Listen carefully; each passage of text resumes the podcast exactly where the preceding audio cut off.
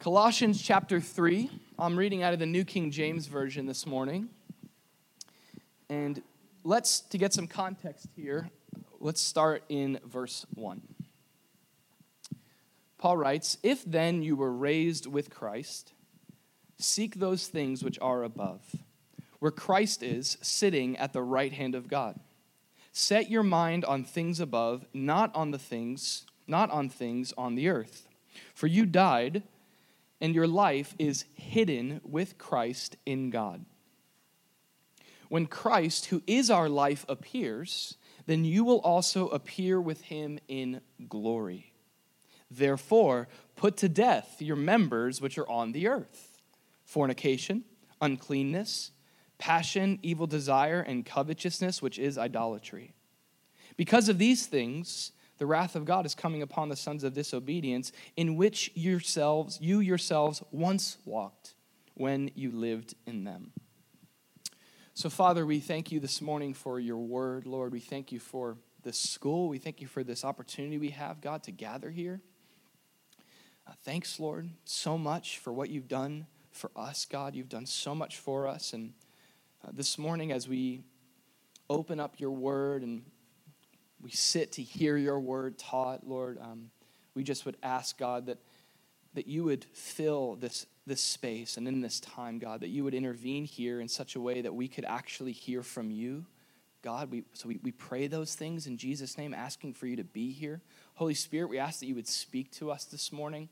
As I am going through the notes of what I've prepared, uh, I pray ultimately, God, it would be your voice and your word spoken to our hearts. And so, Father, we pray again you'd fill this space and bless this time. In Jesus' name, amen. Amen. You may be seated. Okay, well, so for our note takers this morning, uh, if you're taking notes, the title of my message this morning is Sequential Salvation. Today we want to talk about this idea of sequential salvation. Salvation. Now, if you spend any length of time in church or some sort of Christian culture or subculture, there's just certain words that you're bound to hear more than others. I was raised in the church, uh, in the church culture. Um, as far back as I can remember, there's like Ninja Turtles in church. Like if I go all the way back, that's what I see. And my whole upbringing was raised in a church subculture, in a church community. And from that experience, there's just certain words that I heard more than off, more often than not. And um, that I came to say myself and just kind of know. It's, it's, it's, what culture does. Anywhere you go, uh, whatever the culture may be, there's certain phrases, there's certain ideas, there's certain catchphrases that just are a byproduct of the culture that you're in. And I remember the experience was so unique when I transitioned in middle school from like the Christian subculture background and I went to public middle school. Different words, a clash of words a clash of vernacular. I mean, words that I grew up knowing, thinking everybody else knew these words or, or, or was taught these words, uh, they just weren't. There are other words that they were taught that I also learned in middle school. Um, but it's just true, uh, especially in church. That there are just certain words that not only have we learned, but that we just we hear all the time. If you hang around long enough around some Christians, you're going to hear these words, and uh, that you know that can be a good thing. It can be a good thing because hopefully what that does is it teaches you to value something. That's often what happens there. When you're hearing a certain consistent you know, usage of some words, it's often leading you to value something, or, or at least it's leading you to see what this community values in the language that they use. Now, though it can be a good thing, there is a downside to that, especially in the church. The downside to overused words that we just hear and say and, and use over and over again is that we can end up actually losing the weight of what the intending meaning of those words were in the first place. We can sometimes use words so often and so almost like carelessly and naturally that we lose sight of the weight and the worth of that word in the first place. I don't know if you know where I'm getting at with this, but I don't know if there's a word, in my personal opinion, I don't know if there's a word that we talk about and say more with sort of maybe a, a lack of weight to it than the word salvation. This is a church word, right? Have you heard this concept in church before? I'm sure you've heard, hey, when did you get saved? Are you saved? Oh, new boyfriend? Okay. Is he saved? Okay. Saved. Did they get saved? They got saved. Are you saved? We're saved. Saved. Now, this is, a, a again, a common question, a common word that's used in the church, this word salvation. We, we use it almost to the point to where we, I think, miss the weight that it's intended to communicate. So here's a good question we should ask this morning What is salvation? This is an important thing for us to do for all the words that we kind of throw around with our, our what's been called our Christianese, you know, our Christian talk, our Christian language. What does the word actually mean? What did God have in mind when he revealed this idea to us of salvation. Now, the reason why I think it's so important for us to understand what God has said about salvation is because there's a lot of different op- opinions and perspectives in our community and our culture about salvation. And so, if we want to bring the truth of the gospel of Jesus Christ, we need to understand, first and foremost, what does culture think about this word, salvation? And what does the Bible teach about salvation? So that we're not just, you know, throwing out empty words without truly studying to know what, what they mean. We got to dust off some of these Christianese, word, Christianese words. We need to revisit the heart of what they mean. Now, before I, I go into that, I actually was reminded of a, a man on the street question. You ever seen these, like asking people on the street question and answer video? That uh, our youth group my youth group did about six years ago. We did this conference with some students called the D3 conference. I think some, I don't know, some students here might have been at that. Um, all right, David was there. All right, um, it was just me and David actually. We were the only two there. But, um, but um, and it was a conference about doctrine and apologetics. And one of the questions was, "What is salvation?" We were teaching this to high school kids, and so I found this video. It's just a perfect, I think, fit for us this morning. And it's uh, interviewing people around the city of Boca, um, asking them what they think about salvation. So, what, is, what does our community think about this, this word? And remember, this is five years ago, but I'm sure it's still true today. So, check this out. So, man, I think that's pretty insightful, isn't it? All, this wide range of opinions and ideas about what salvation is. So, if we're going to use this world, we have to understand that there's other definitions that people have about this word.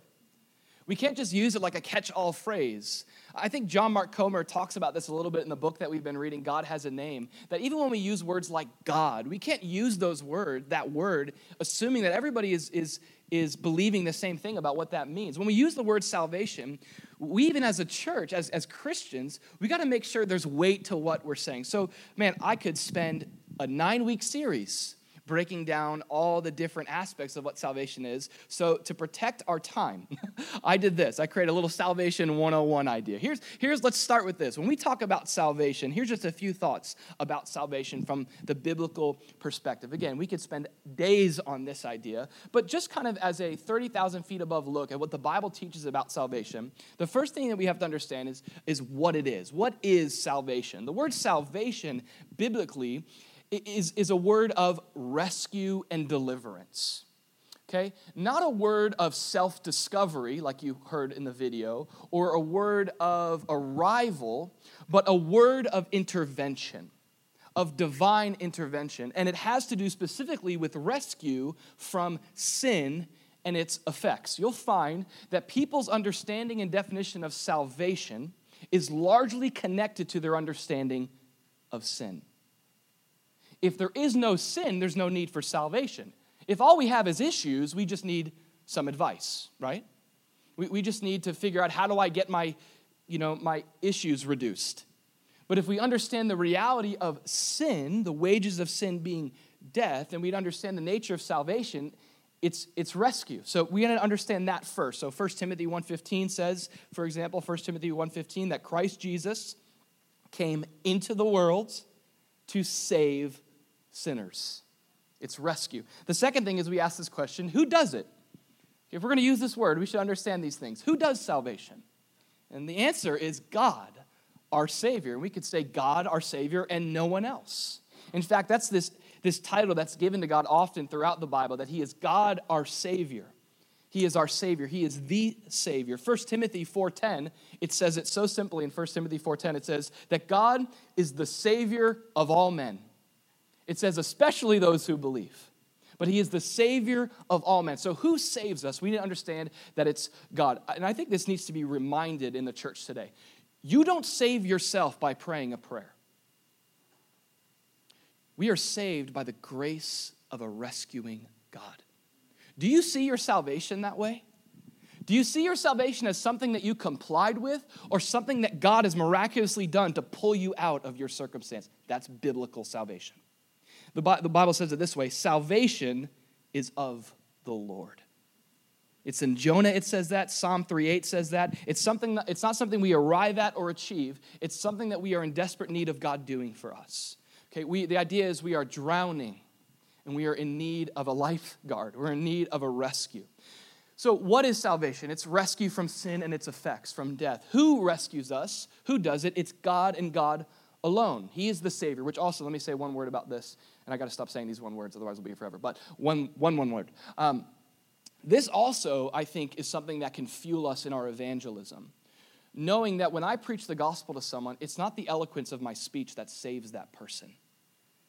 Every person in this room has been saved because God saved you. God did it. And so when we're seeking to reach people, there's great hope to know listen, regardless of what our community believes about salvation, the hope of them being saved is God. It's the one who does the rescuing. Now, how does God do this? How does He do it? He does it solus Christus. He does it through Christ alone, through Jesus alone, who came, the Bible says, to seek and to save that which was lost. Acts chapter 4 says this that there is no other name given under heaven and earth by which man can be saved. Jesus alone. Now, why does God do it? That's a good question. Why does God do it? Well, the Bible tells us that God rescues and saves sinners through his son Jesus for the glory of his name. For the glory of his name. We're reading this book right now called God Has a Name which is describing to us who God is and what He's like. It's His character, it's the truth about who He is. And there's these great revelations about who God is, like that God is merciful and He's gracious. And it's that character and that those characteristics that lead God to save. And this is just so important too to remember that God doesn't save, you know, sometimes we can think about God saving like those machines that you put the quarter in and you have to do the like on Toy Story, you know, you have been chosen, you know, and so it's the Calvinist, right? But like you're going and and you're doing the joystick and it's like eh, it's very mechanical. And a lot of times we can think of salvation and we can think of God like a mechanical arm to rescue people, and we fail to understand who God is in salvation. He's not a mechanical savior, he's a, he's a God of mercy. So, why does God save? Well, the Bible says in Titus chapter 3 that it's according to his mercy that he saves us. He saved you because he looked upon you and he loved you and he had mercy on you. It wasn't this mechanical, you have been, boom, it was out of his grace and his love. And I think it's worth saying at the end of this too. Uh, 1 Timothy 2 3 and 4 says this that God, he desires all men to be saved. That mercy that God has in his heart, it's, it's, it's wider than our mercy is. The people that God is looking at with compassion to rescue are often not people that we're looking at. And so we can sometimes, listen, in the name of good theology, we can often neglect God's heart for people. God loves people. He wants all men to be saved. He wants your family members to be saved more than you do. He wants your college campus to be reached more than you do. Do, you, do we believe this? That God wants to rescue people from sin and its effects through Jesus here in Boca Raton more than we do because he's merciful. So, Salvation 101. Salvation 101. Now, four questions asked here what, who, how, why. Maybe a basis, entry level understanding of salvation. But I want to add a fifth question here that the Apostle Paul has led us to ask this morning in Colossians 3. And I believe that this is one of the most insightful questions about salvation that's never asked. And that is the question of when. When? You're going, oh, come on, Andrew. You're going to get into this whole Calvinism, Arminianism thing, okay? When? Before the foundations of the world, Andrew. I know when I was saved, okay? Now, I don't mean what's your understanding of eternity as it relates to space and time No, I mean what the Bible talks about when it uses the word salvation. The Bible speaks about salvation in a almost a sequence of time. In fact, the way that we see it in Scripture is we see salvation occur in a past tense, a present tense, and a future tense. So when we use the word salvation in church, are you saved? Have you been saved? We need to remember there's a when to that word. There's more to I prayed a prayer. There's more to I became a Christian. Biblically, what we see in Scripture is we see that this God who is outside of space and time, he works within space and time. And when he saves people like you and me in space and time, the scriptures give us these past, present, and future tenses that he does it. You're going, what are you talking about? Let me give you some more color to that statement. For example, in the Bible, there's verses that talk about how you have been saved. There's also verses that talk about how you are being saved. And then there's verses that talk about this idea that one day you will be saved. So, which is it? Have I been saved? Am I being saved? Will I one day be saved? And I think the writers of the New Testament would say, yes. In theology, uh, you have this Latin phrase that's used to describe this. It's ordo salutis, a little Latin phrasing, you know, theology for you this morning. Ordo salutis, and it speaks to the order of salvation.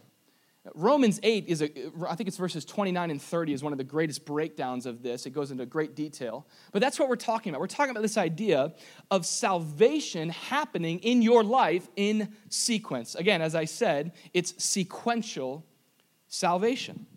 Sequential salvation. Here in, in Colossians 3, um, that's what Paul is talking about. We just read these verses, and in verses 3 through 5, in just three verses, Paul talks about salvation in a sequential way. He talks about it as something that as Christians we have experienced, we are experiencing, and we will experience. He speaks of three sequences of salvation. That's what I want to focus now our time on the when salvation occurs.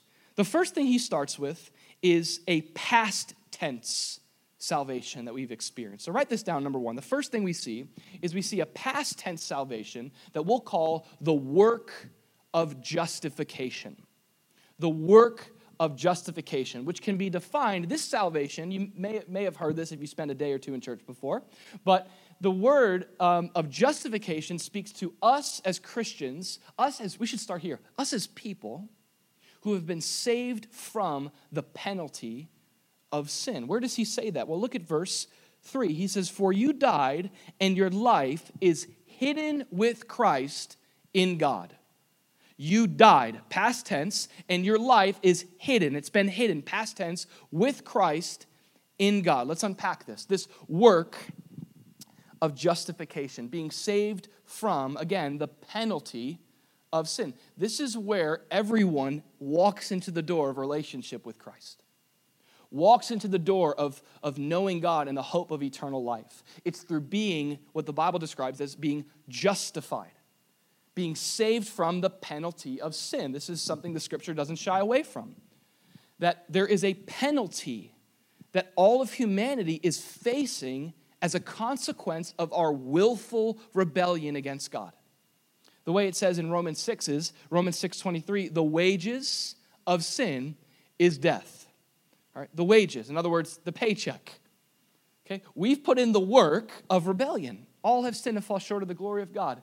And the paycheck that we get, right? Because that's what a wage is. It, it's what you deserve in light of what you've put in. It's a cause and effect principle.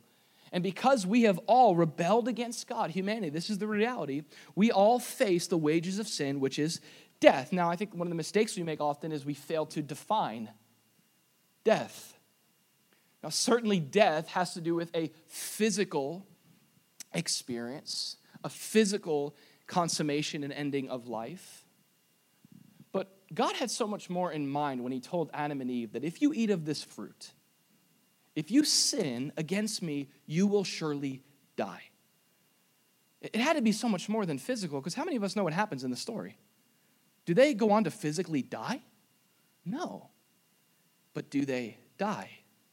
Yes. They are removed from the presence of God. See, that's what death is. That's what the penalty of our sin is, and that's what we all need to be saved from this separation that has occurred through sin. We've been separated from God. And if you've ever lost a loved one before, I don't know if there's a truer word that can be used to describe the experience of death. It's separation, isn't it? It's ungrasp, you know, there's no ability to grasp it. It's unreachable separation. That's the, one of the most difficult things about losing a loved one. You don't lose their memories, but you're, you're separated now. It feels onto forever. We'll talk about in a second the hope there, but separation. And listen, that is at the root issue of what sin has caused. Yeah, one consequence is that we will physically die, but the worst of all is that apart from Jesus, the surrounding world, they're headed for an eternity of separation from God. Eternal death. It's spiritual death, separation from God here and now. It's physical death that we all are fully aware of. But then there's this reality of eternal death, being separated from the presence of God for all of eternity, the penalty of sin. The wages of sin is death. God says in Isaiah, listen, it's not that my arm is too short that I can't save you. It's not that my ear is too heavy. You know, I got to go to the ENT. I can't hear well. He says, the issue is that your sins have separated you from me. What do we need? Well, we need to be saved. We need to be, and the Bible uses this word, we need to be justified. Justification, listen, is the work that God does when He saves us from our separation, from our death, back into relationship with Him and back into life. Justification, it's how God saves us out of our separation. Um, and the way that the Bible describes justification is it's something that God does. That's why I wrote the work of justification. It's a work. Now, it's not a work we do, it's a work that God does. The word justification, it's a legal term. It, it means to be declared righteous, innocent, not guilty, no flaw. It's like Jesus standing before the Sanhedrin, and they could not find one fault in him. Sinless, righteous. Now, every person in this room knows that when we come before the stand of God, we're not justified. For all have sinned and fall short of the glory of God. We stand before God unrighteous. We stand before God separate in our sin. So, what do we need? We need to be rescued. What do people do? Unfortunately, instead of letting God justify us, a lot of times what we can do is we seek to justify ourselves. Self justification. We do this in a lot of different ways in life. We try to justify our behavior. Oh, this is why I did it. Or we try to justify ourselves spiritually. A lot of us even are Christians and we're still trying to justify ourselves. We're trying to make right all the wrong I've done. Or we're trying to make ourselves right with God. Got to be justified. Got to be justified. Got to justify myself. And the good news of the gospel is not that you justify yourself, but that God justifies you. It's the work of justification. And the Bible is clear that it's a work that God does. How? By faith. We are, as Christians, we are justified not by our works all right, the whole book of Romans is my reference for you on that, specifically the first four chapters. But we know the Bible says that by the deeds of the law, no man, no flesh will be justified in God's sight. There's not going to be one person who stands before God one day on judgment day or, gets to heaven and says, All right, God, here I am. And God goes, Whoa. I got to tell you, I've that you're impressive. You made it. Come on in. Thy good and faithful servant. You did it. Not one person is going to be able to get to heaven and pat themselves on the back for their access into heaven. I did it. I earned it. By the deeds of the law, no flesh will be justified. The good news of the gospel is that though all have sinned and fall short of the glory of God, anybody wants some of this? I'll sign up for this. I can be, you can be justified freely by his grace through the redemption that's in Jesus. Amen? That's the gospel. The gospel isn't here's what you have to do to be right, it's here's what Jesus did to make you right. We're justified freely by his grace because, listen, it's free because we were purchased by Jesus. Someone else bought it for you. It's free. free through the grace that's in Jesus. So we say this we say solus Christus, it's through Christ alone, but we also say sola fide, it's by faith alone, and we say sola gratia, it's through grace alone. Not according to works, Ephesians 2 says, right? Lest anyone can boast. Right?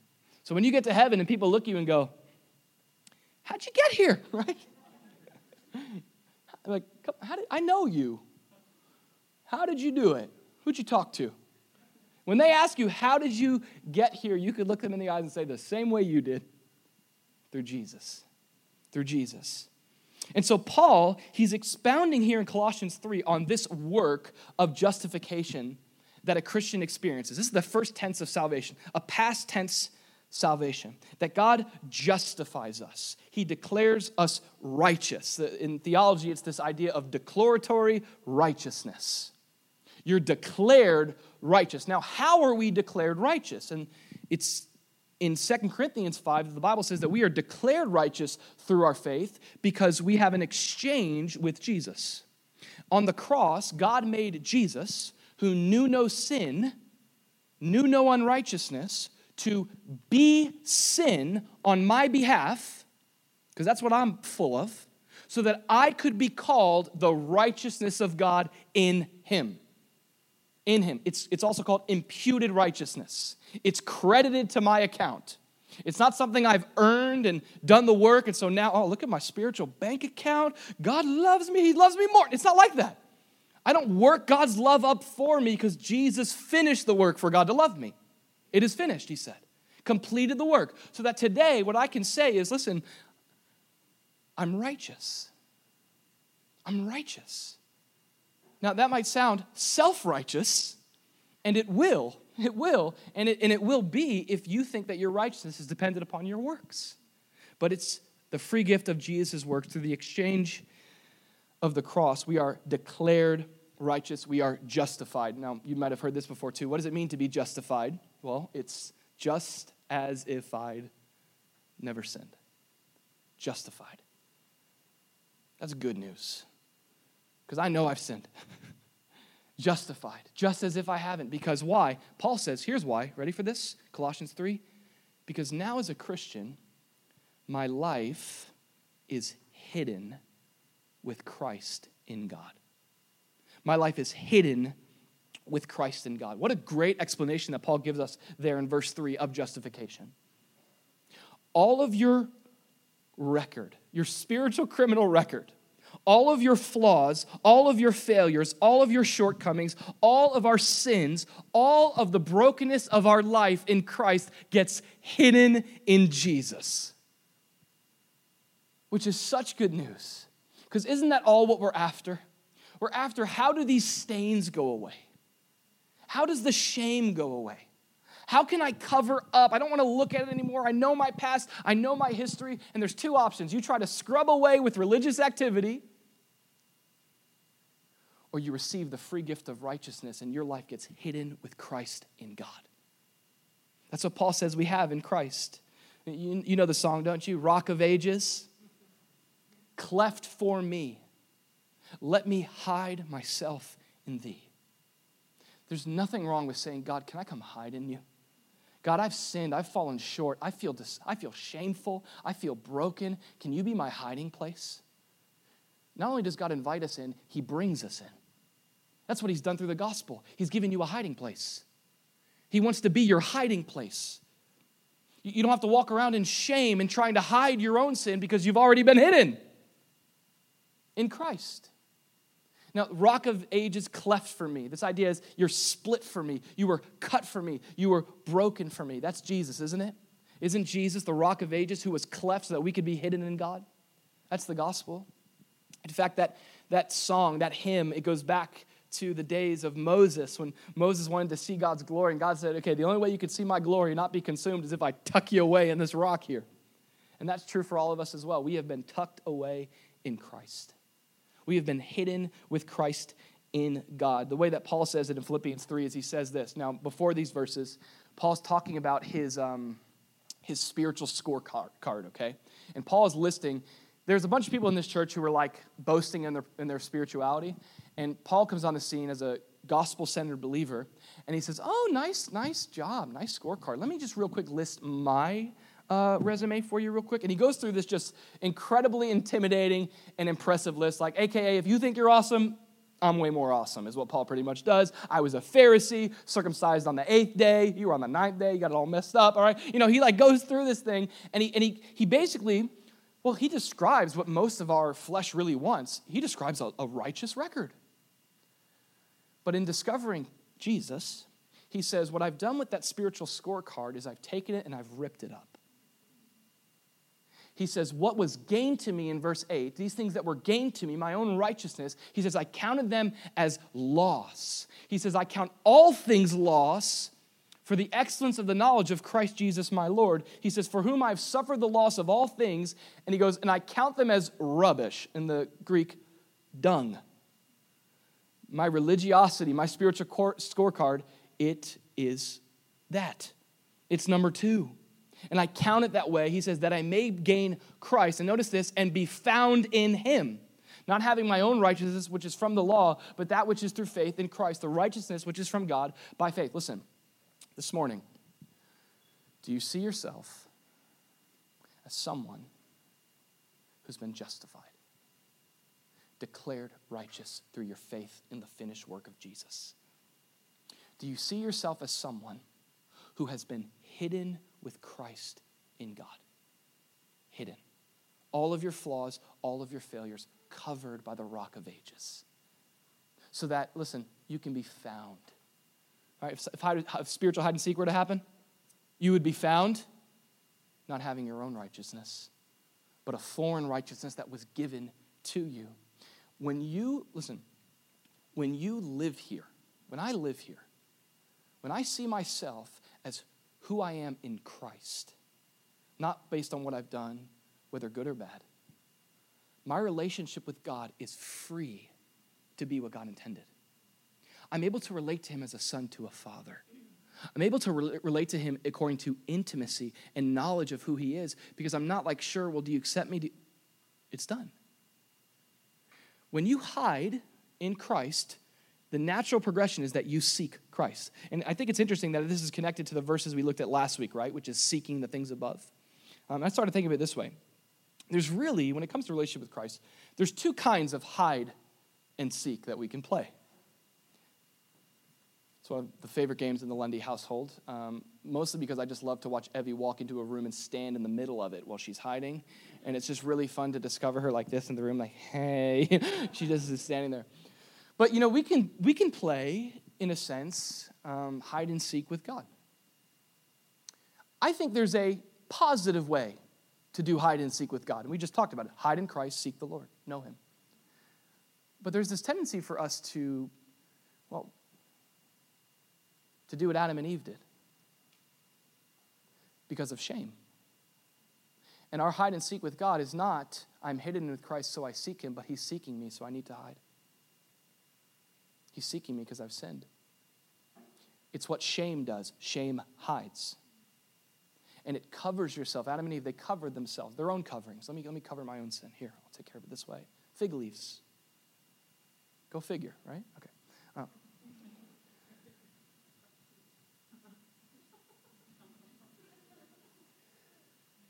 Self justification.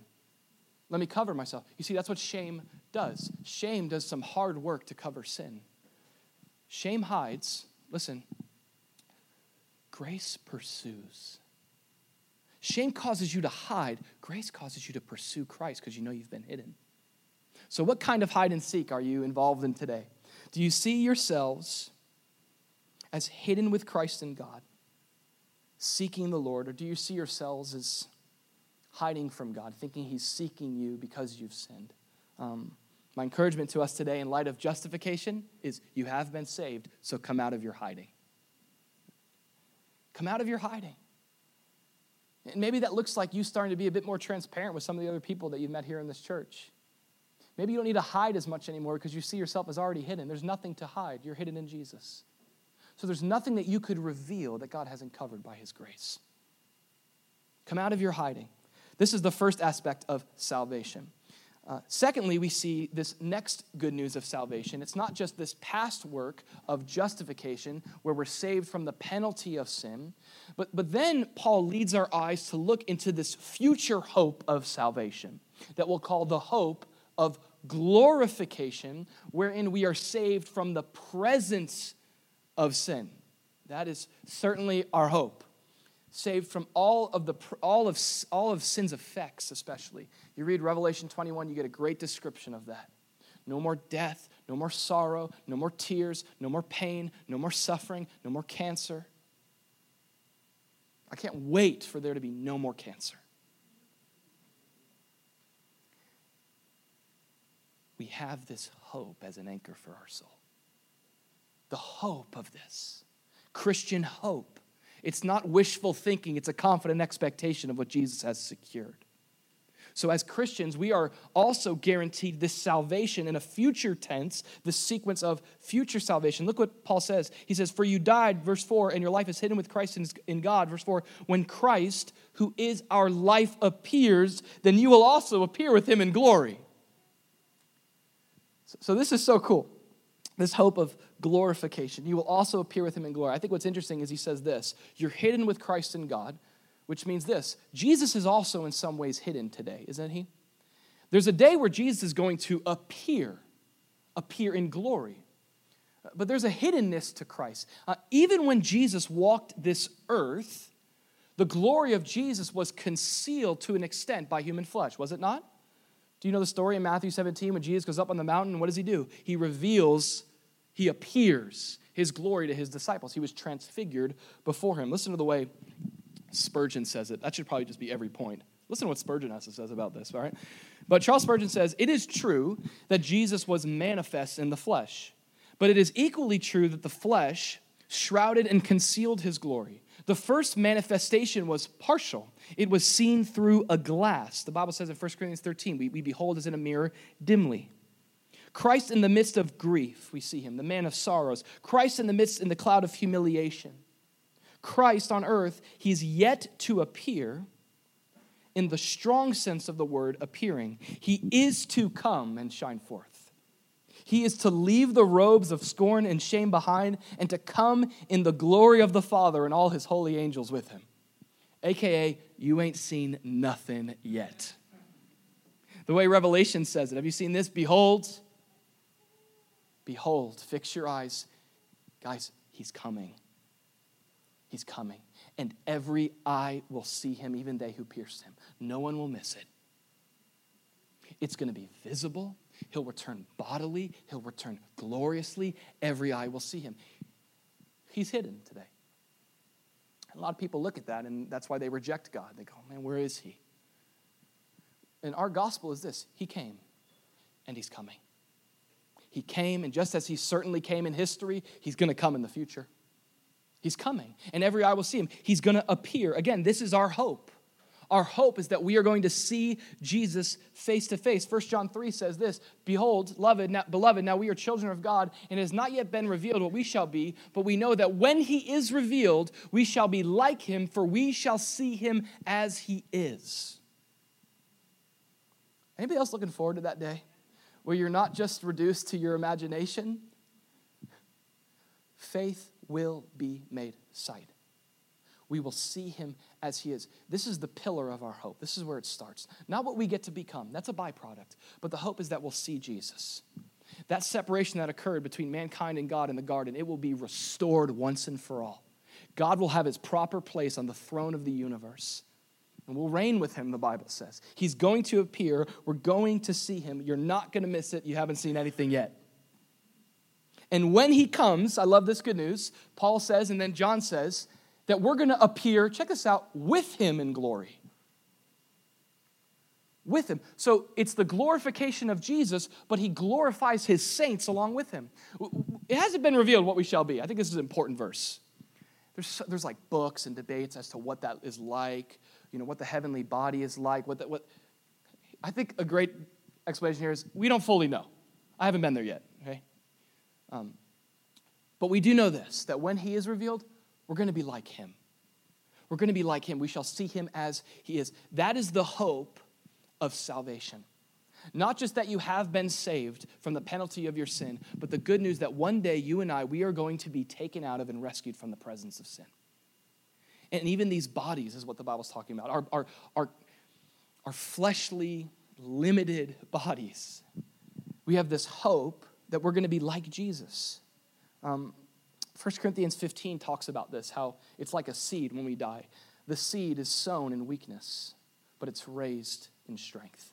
It's sown in corruption, it's raised in incorruption.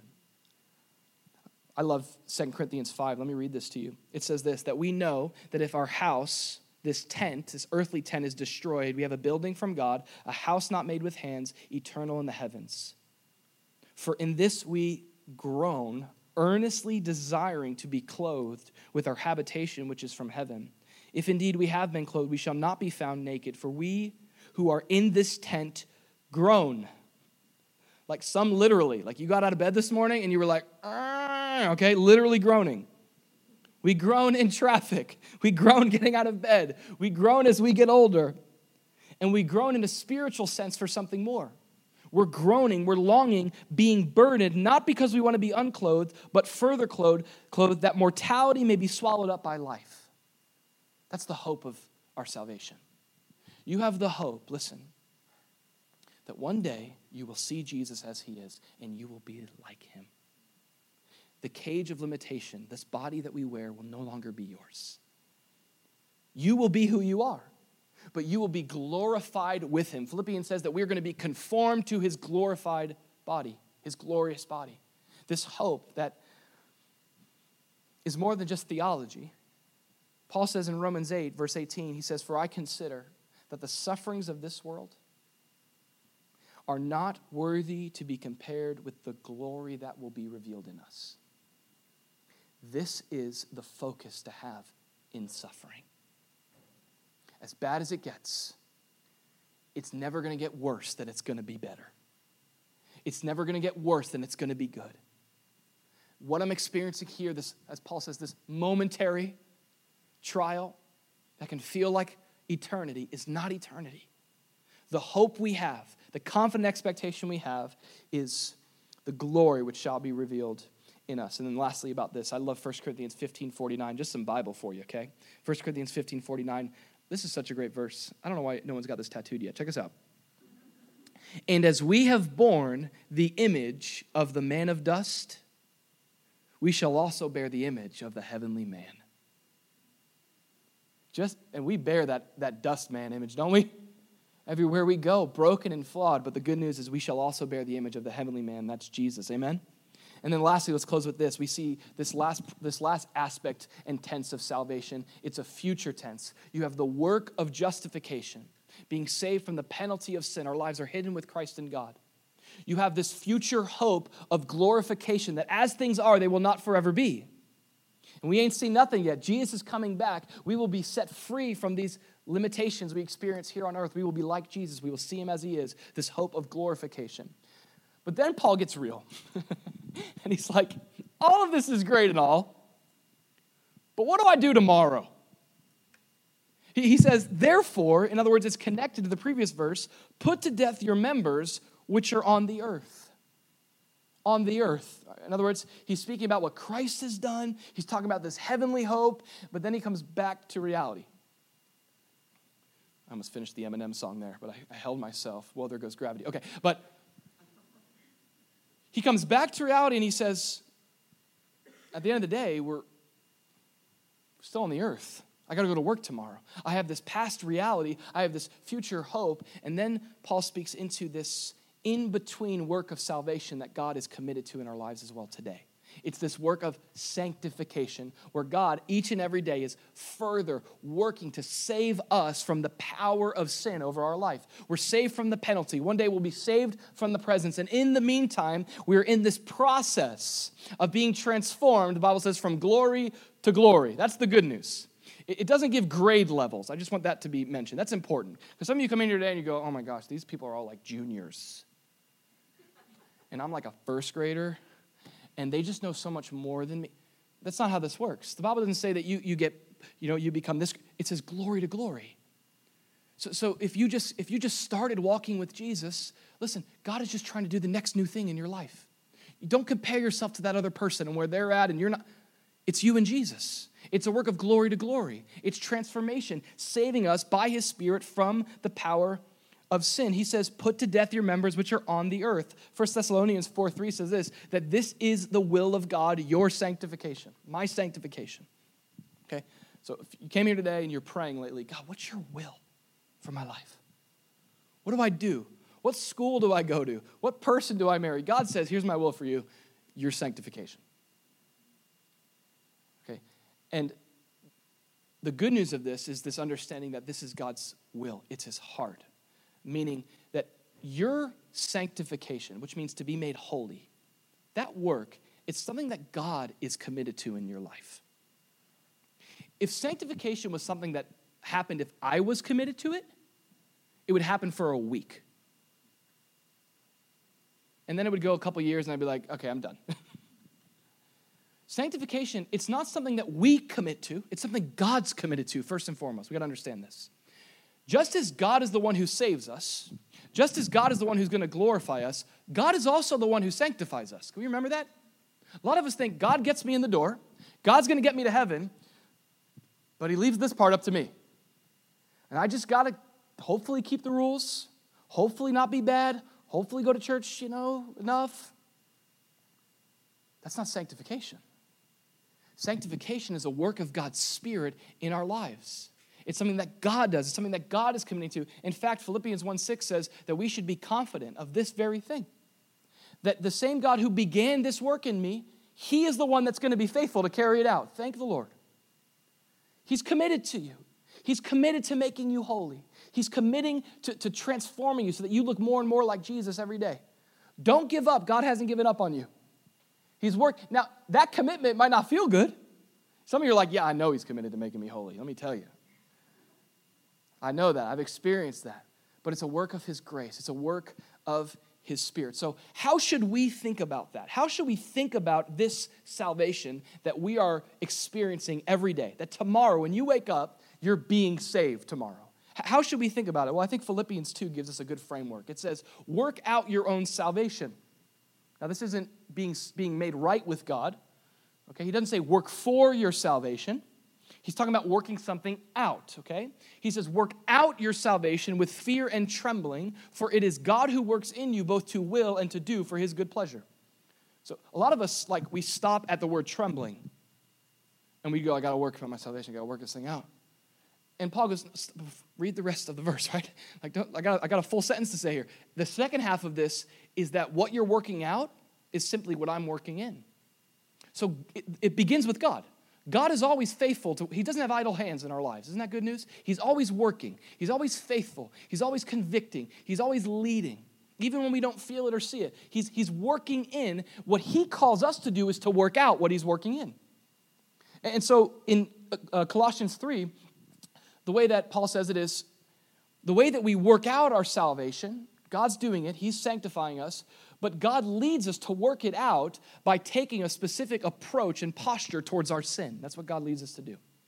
The way that God sanctifies you by your spirit is He leads you in His spirit to look at and approach your sin in a certain way. And it's a very radical way. It's not a management exhortation. You know, manage your sin. Just get it in order. Make sure this one, you can keep it, but just keep it in line. Don't feed it too much, okay? Then you got this, your, your manager of your sin, okay? He, he does certainly say make friends with your sin or negotiate with your sin. Okay, let me, let's talk. What do, you, what do you got for me? All right.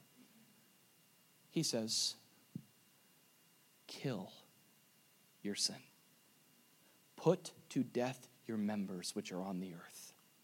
He's speaking of sinful devices. He lists, forn- lists fornication, uh, he, uh, uncleanness, evil desire, covetousness, these cravings of the flesh, sexual sins, greediness, these longings of the flesh to be gratified. How should we approach it? Should we swat it away? Stop it like a fly. Stop sin. No. The Spirit inspiring Paul leads us to have this posture towards sin that is this put it to death, make war. kill it. This word put to death, it means to mortify, to make a corpse of. Okay? AKA like to execute, like you're the executioner of your sin. That should be our perspective towards sin. And that's going to look a certain way. Having that posture towards sin means that I confess sin. It means I'm in community to begin with, to be able to share that with other guys and gals. It, it means I don't subject myself to situations that I know are going to overcome me with temptation. So if I'm recovering from alcoholism, and that's a sin I should put to death, I probably shouldn't go hang out at the bar. If I'm recovering from a porn addiction, I probably shouldn't bring a computer into my bedroom.